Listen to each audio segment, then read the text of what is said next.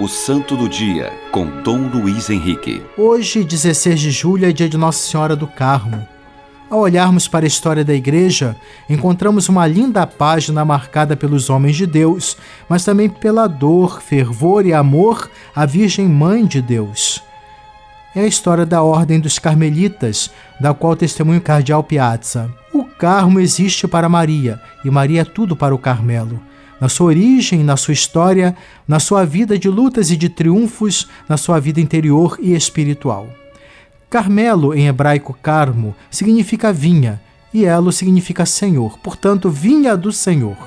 Este nome nos aponta para a famosa montanha que fica na Palestina, onde o profeta Elias e o sucessor Eliseu fizeram história com Deus e com Nossa Senhora, que foi prefigurada pelo primeiro numa pequena nuvem. Isso está no primeiro livro dos Reis, capítulo 18, versículos 20 seguintes. Estes profetas foram participantes da obra carmelita que só vingou devido à intervenção de Maria, pois a parte dos monges do Carmelo que sobreviveram no século XII da perseguição dos muçulmanos chegaram fugidos na Europa e elegeram São Simão Stock como seu superior geral.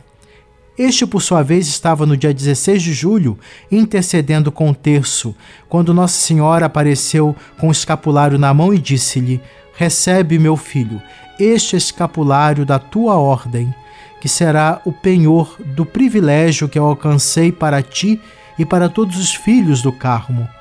Todo que morrer com este escapulário será preservado do fogo eterno. Vários papas promoveram o uso do escapulário e Pio XII chegou a escrever: Devemos colocar em primeiro lugar a devoção do escapulário de Nossa Senhora do Carmo.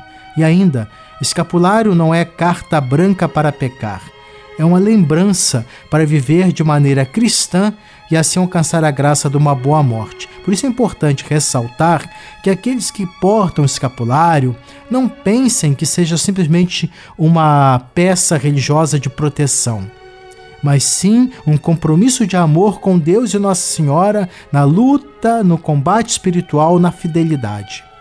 Este dia de Nossa Senhora do Carmo não há como não falar da história dos carmelitas e do escapulário, pois onde estão os filhos, aí está a amorosa mãe. Nossa Senhora do Carmo, rogai por nós. O Santo do Dia, com Dom Luiz Henrique.